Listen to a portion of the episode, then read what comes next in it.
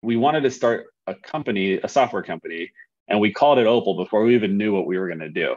And at that time, though, it was like nights and weekends just kind of chipping away at getting software off the ground. And we built like a ton of products that were total misses, right? Like you launch it, misses, launch it, miss, launch, miss. Like, and, you know, learned a lot about just continuing, like basically the fortitude that it takes to get anything off the ground. You have to just keep going, keep going, keep going, keep going, keep going. And, and you're going to hit a lot of adversity along the way and many signals that tell you that you shouldn't be doing this at all. And most agencies that try to launch a software project end up either killing the agency or returning back to, like dying, killing the agency or returning back to the agency model because it's really hard. All branding is personal. And it's not about who you say you are. It's about who you are and how you say it. I'm Hersh Rephun, copywriter, comedian, and brand voice expert. I've helped hundreds of companies fine-tune their messaging, and now I'm sitting down with some of the most ambitious and imaginative founders around who share their seven-figure stories and their next-figure goals. Let's hit the brand voice runway.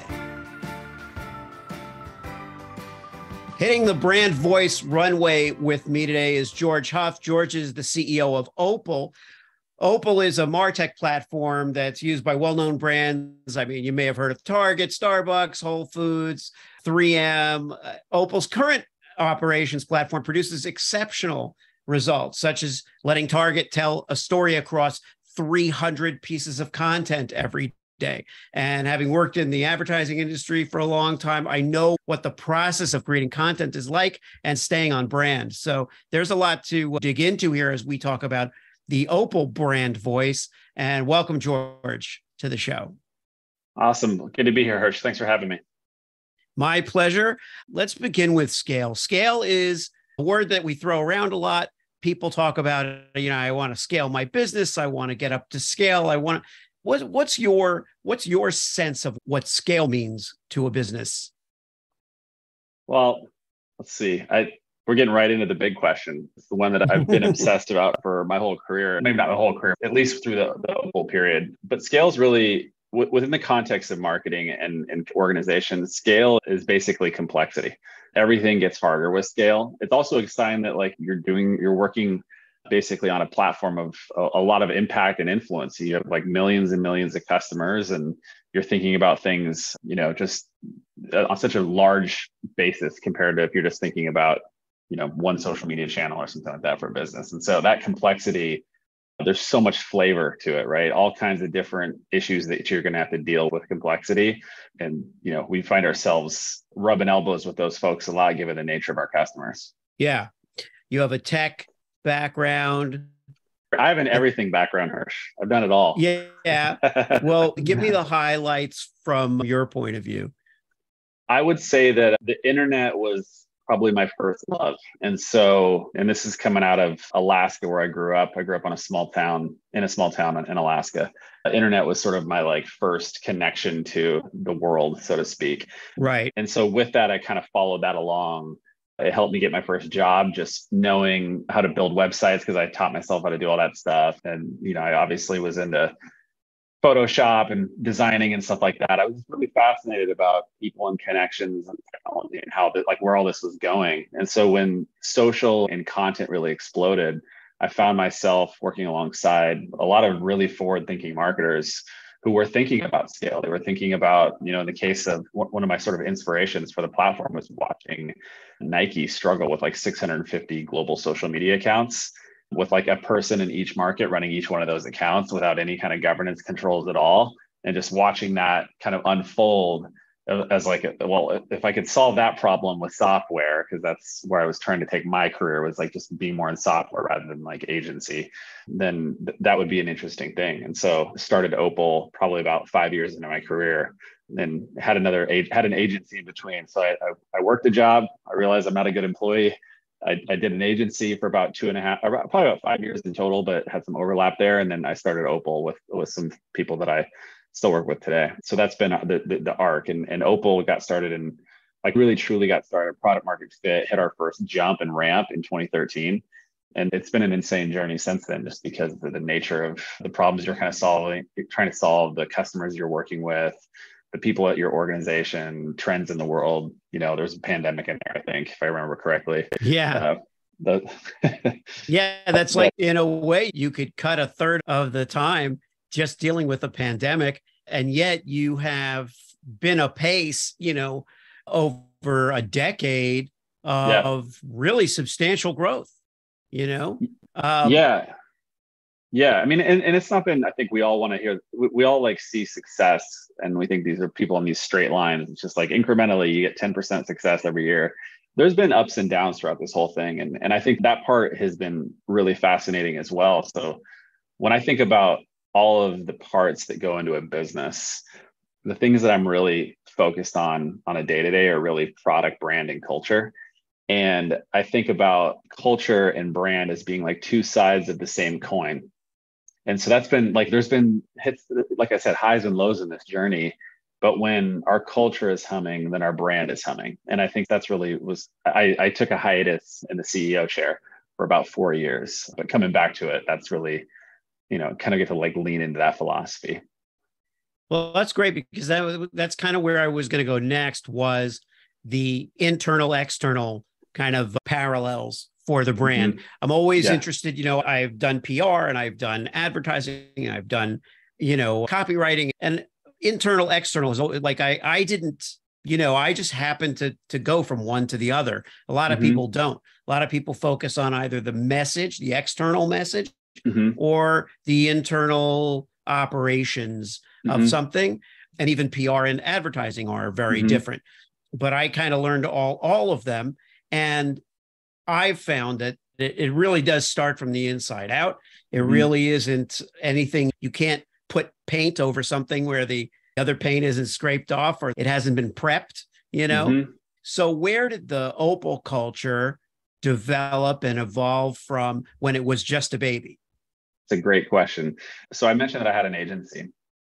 And the agency was mostly tech people building websites, building web apps, designing all that stuff. And n- no one really liked that business that was in it. You know, we liked working together, but like the business itself, we were kind of like constantly hunting for your next project so you can continue to pay everybody. I mean, everything's like that, don't get me wrong, but like an agency is especially that way because there's not like, you know, well, there's not SaaS, right? So SaaS, you're looking at like this re- recurring revenue business model and you're going, no, that seems like a better business than the one that I'm in. At least that was how I was feeling. I may be projecting on everyone a little bit, but, you know, we wanted to start a company, a software company, and we called it Opal before we even knew what we were going to do. And at that time though, it was like nights and weekends, just kind of chipping away at getting software off the ground. And we built like a ton of products that were total misses, right? Like you launch it, misses, launch it, miss, launch, miss. Like, and, you know, learned a lot about just continuing, like basically the fortitude that it takes to get anything off the ground. You have to just keep going, keep going, keep going, keep going, keep going. And, and you're going to hit a lot of adversity along the way and many signals that tell you that you shouldn't be doing this at all. And most agencies that try to launch a software project end up either killing the agency or returning back to like dying, killing the agency or returning back to the agency model because it's really hard. So we just had this never say die kind of attitude. I mean, we're from Oregon. That's where the Goonies are. So like a Goonies never say die. And we were just yeah. like, we kept going for it and really working at it. And you learn lessons with every, uh, every bit of adversity you come to. One of those lessons, though, for me was the vitamin versus pain pill lesson. You know, building products that you think would be neat, or like if people like that they don't need basically, but like could be interesting intellectually, like they just don't really have commercial viability. Um, you really have to truly be solving a problem for someone. And so when, you know, a couple of years into that, trying to get Opal going, Um, and again, that fortitude to keep going and that sort of nights and weekends and that, um, you know, stick togetherness, um, you know, and really honestly, like a culture of geeks and craft, you know, we were really into like tech and building stuff and design. And like, we really spent so much time in it that like, by the time that Opal hit its first, like all those things led to Opal hitting its first hit, getting its first hit. And, right. and so you know, those are a lot of things that I return to, but it was, you know, it starts with like how you treat each other, like no assholes, you know, like the work is on the pedestal, not the people, you know, just stuff like that, that is, you know, it's, it was just kind of ingrained in us. And so kind of, you know, it was nice to come back to the C E O seat, seeing it done well, seeing it not done not as well as it could be, and thinking like, what does it mean to build this culture? And I really, I mean, day one, I said, culture is the most important thing. It's on the first slide when I came back to the seat, because I do believe it's the building block at which everything else stems from, but especially brand, because to your point, you can't put veneer on something and be like, oh, our brand's great now. Well, like the culture is poisonous on the inside. It just doesn't work that way. Right. Um, Anyway, well, what, I, what, got to answer. No, that's great. It's good stuff. We have a good synergy because it, little, it seems to lead us to the things that I'm thinking. So somehow you're following along my, the way I'm thinking, which mm. is great. Well, I don't know. The way I'm I, thinking is I, great, but, but if it's bad, we're both thinking the we same can both thing. Be, so, we both yeah, be idiots. Both be bad. That would be, yeah. Um, but, uh, but when we think about, you know, a company grows and then it hits, It hits seven figures and then mm-hmm. it keeps growing. And now it's changing. You know, you may be working with similar clients, but now you're working with a ton of them. Then it goes mm-hmm. seven figures, eight figures. You know, what changes in terms of the perception of the brand and by whom? Mm-hmm. In other words, one thing that we can look at is, you know, another kind of scaling, scaling this operation so that it's really in the spotlight and pe- people know about Opal. Mm-hmm. That's different from people coming to Opal on a recommendation or something, or knowing mm-hmm. of Opal, but just mm-hmm. looking at it from thirty thousand feet. I think every brand, every company on their trajectory has highs and lows, like I said. I think that every moment in time requires like something different, right? And so going back to me coming back to the C E O seat real quick, when My, my, like, I think as a leader, you have to have belief all the way at the bedrock level in order for you to be, to lead a company and make it successful. And so I think that as companies go through these cycles, you know, the next one, the next one, it's not this, like I said, it's not this linear thing. It's right. like literally like you start facing, like, I think the best actual sort of uh, diagram, for lack of a better term, is that S, you've seen that S curve diagram where like yeah. companies, And, and I think that's really what we've been going through is an S curve. And so, you know, a lot of companies, like they follow the S curve all the way down and then they sell for pennies on the dollar and no one ever hears about them again. Some of them find the next thing and the next thing, and the next thing. Apple's obviously a company that has found successive S curves and, and at a scale that's mind boggling. We've been in that. Even small companies go through those S curves, right? You find your kind of first product market fit, which we did. We were amazing for brand social, right? That was like our first hit that we made, and we we nail that use case to this day. But when we try to pursue subsequent use cases, and so I think going back to what I said about leading the company at a bedrock level, you have to believe at a bedrock level, are the, are the people around you the right people? Is the culture, the way people work together, right? Do you have product market fit? Then I think you start getting into the external side of things. And so to your question of when does this, at that stage when you start like, you know, what people know about you versus people being just only knowing about you because they were referred. It's a really interesting way to frame it because there is a chasm there, right? And, and it's like you can get lost trying to figure out how to tell people your story. But if you don't have all that bedrock, all those layers where you kind of like get to that point where you're ready to really go for that broader recognition, if you don't have the understanding of who you are, what you stand for, who you serve, then you can spend a lot of calories just chasing stuff that doesn't matter, like kind of just being disappointed with the results. And I think that we got stuck in that chasm first go around. We weren't really good at getting that broader message out there. And I think part of that was because we were playing from a place of fear. So we weren't, bedrock wasn't sound, right? And now kind of going back like the last two and a half years, I'm extremely confident in our company. I think we're going to do amazing things. And I think that we found our next S curve. And now it's just a matter of maximizing that. And so I think with that comes our ability to get out there and tell a compelling story and find and meet the market where the opportunity is. Anyway, long- that is good. So does that lead us to product and talk a little bit about where product is going? Yeah, I mean, I think it it actually is the other way around. Like I think product leads us to that. Like if I was going to say like Maslow's hierarchy, oh. like but the equivalent of being companies, I think you have to have culture. Then I think you have to have product market fit. And then I think you have to have like a strong go-to-market strategy that is built probably like pro- successful customers, probably like after product market fit, right? But with that though, like just kind of go to the product market fit side, you know, if you put one before the other, I would say that we actually spent a lot of dollars in twenty twenty-one trying to get our name out there. But because we didn't quite know who we were, didn't quite have our product market fit down, we were kind of wavering in messaging. But like, as you know, it's all about consistency over time. That's how you yeah. build a brand. And so if you're kind of constantly making different promises to the market, I mean, like one way to look at it is like, how often do you change your vision statement? You know, is, are you changing yeah. it every three, like we were like three months, every three months, we're like just trying to find the right words to cling to, to find our place. And so I think that's like, again, I'm really like, I'm really obsessed with that area of overlapping S curves, because that's the messy bit where you're trying to figure out who you are and everyone looks at you like, what are they doing over there? And then eventually companies figure it out and then they have a good run. And they get right. back to it, and then, you know, like. That's and in the, the beginning, the nobody's nobody's listening. In the beginning, yeah. nobody nobody cares, because yeah, you can yeah. you can put your statement out there of what you envision, and nobody totally. really nobody really cares until you have a hit, until no. you get your hit, and then yep. your statement then becomes attention. about yeah. the hit.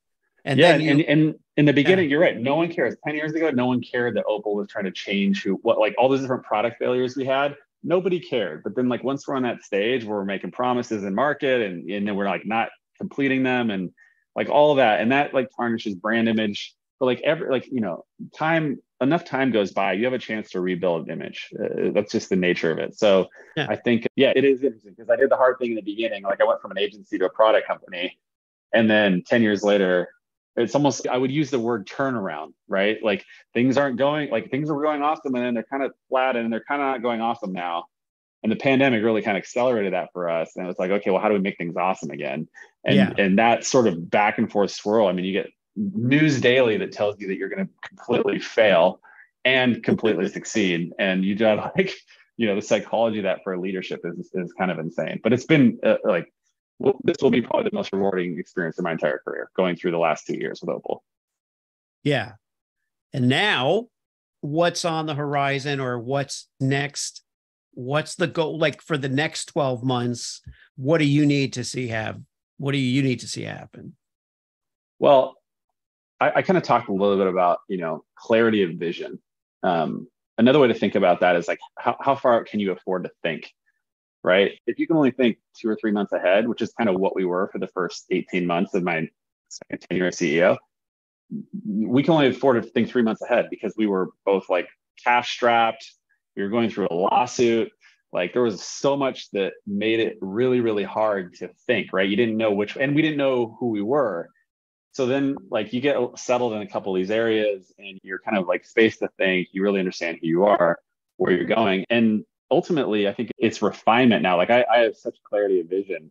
And so with that, you know, in the next twelve months, it's really just kind of working along that path. And, and to kind of zoom out a little bit, the thing that I'm obsessed most with, and it kind of goes back to your initial question about scale, how do you have organizational alignment at scale for building brand, for telling marketing stories? And I think that that it's really hard to do. If you think about just content, it's hard, right? Like how does all this content fit together? Right. But when you include hierarchy, which often doesn't get included when you're talking like software products, right? Like Asana, you don't care about like what your boss thinks about Asana. Your, your boss doesn't care about Asana. You're doing your work, you're managing your work with Asana. Whereas like they may care about the output, but like the, the sort of hierarchy of things, the need for a source of truth for marketing. If you look at every leader in an organization, like if you look at a finance leader, they're using NetSuite to run their business. If you look at a sales leader, they're using Salesforce to run their business. If you're a marketing leader, what do you use to run your business? You're basically using like a strat doc that's made in PowerPoint, and that's what you're using to run your business. And you're just hoping, fingers crossed, that it's all coming to life the way it, it, it is in your head, right? And I think that some companies Uh, seem to do all right with it, but no one's happy. And so our entire vision is for marketing to be easier. Like that's it. And, and yeah. if it's easier, then people will have a better time doing it. They'll produce better work. They will make a bigger impact. And so that's how we think about it is how can we make the, the role of marketing within these large organizations easier by fully understanding how the marketing wedge fits into the pie. And so, you know, all the way from the C M O down to every single I C and at, the, at these large companies. And it really comes down to making alignment easier. Companies spend an inordinate amount of time on alignment, meetings, And when there's and and and then sometimes when there's misalignment, fire drills, people lose nights and weekends. So, you know, when we think about what we're doing, it's building a platform that is the system for the marketing leader and the marketing organization to understand what's going on. Yeah. And in terms of the people that you are working with and that are following you, you stay in touch with them through newsletters. How tight a how tight a connection do you keep with your followers? Uh, as Opal? Yes. Yeah. That's a good question. It's funny. If I look at the different functions within our org, I think that marketing from a maturity standpoint has just taken a while. I think it's taken a while because we're kind of this weird category of MarTech that doesn't really exist. It's this space between all these gener- generic tools and other systems that you use for things like publishing and stuff. So I think it's been really, it's been a really tough task for a, a marketer to come in um, and, and do it. So I, I think that we've, you know, the question really is, and I kind of put it back on you, like, where should we be? Where do you think our listeners are? Because because I, I think that we can have a newsletter list and we can put stuff out on socials and we can, you know, we have a lot of employee advocacy right now on social, which has been awesome. Um, that's really leading to a, a lot of inbound for us. Um, but yeah, like, where where do you think we should be? I think that you just hit on something with the employee social. I think as a company gets to your size, you know, mm-hmm. you have to keep the, it's almost like the connection with your employees is as important, if not more important, than your contact with your subscriber base. Yeah. But if anything, it almost has to feel unified, you know? So mm-hmm. my instinct is that after hearing you talk about this stuff, that you would somehow create something that brought these these audiences together. Mm-hmm. You don't see that very often, if at all. You don't see like a company that goes out to the people who work there as well as the people who, who hire the company mm-hmm. or use their service. Mm-hmm. But you also have a service where anyone can use it, really. Mm-hmm. You know, there's no, there's yeah. a low barrier of entry. Anyone can use Opal, and that's part of your image as well. And so yeah. I think that in a way, that would be the thing that distinguishes, you know, your communications from, from other companies' communications, and whether you would do that. I mean, ideally, I think you would do it through email because, because mm-hmm. an opt-in is an awesome mm-hmm. relationship. You know, that's yeah. not what Instagram or, or TikTok or those things are. Those are mm-hmm. attention getters, and also meeting rooms, like places to meet people and be mm-hmm. discovered in small dose. And then it has to go somewhere to, I believe, to owned media, you know, to yeah. something that you, that you own. Yeah. Uh, but that's, that's where I, that's where I see it. And not everybody can do that. You know, it's not, there are some companies where they're, they're not, they're, they're not built like that. That's not yeah, their well, ethos.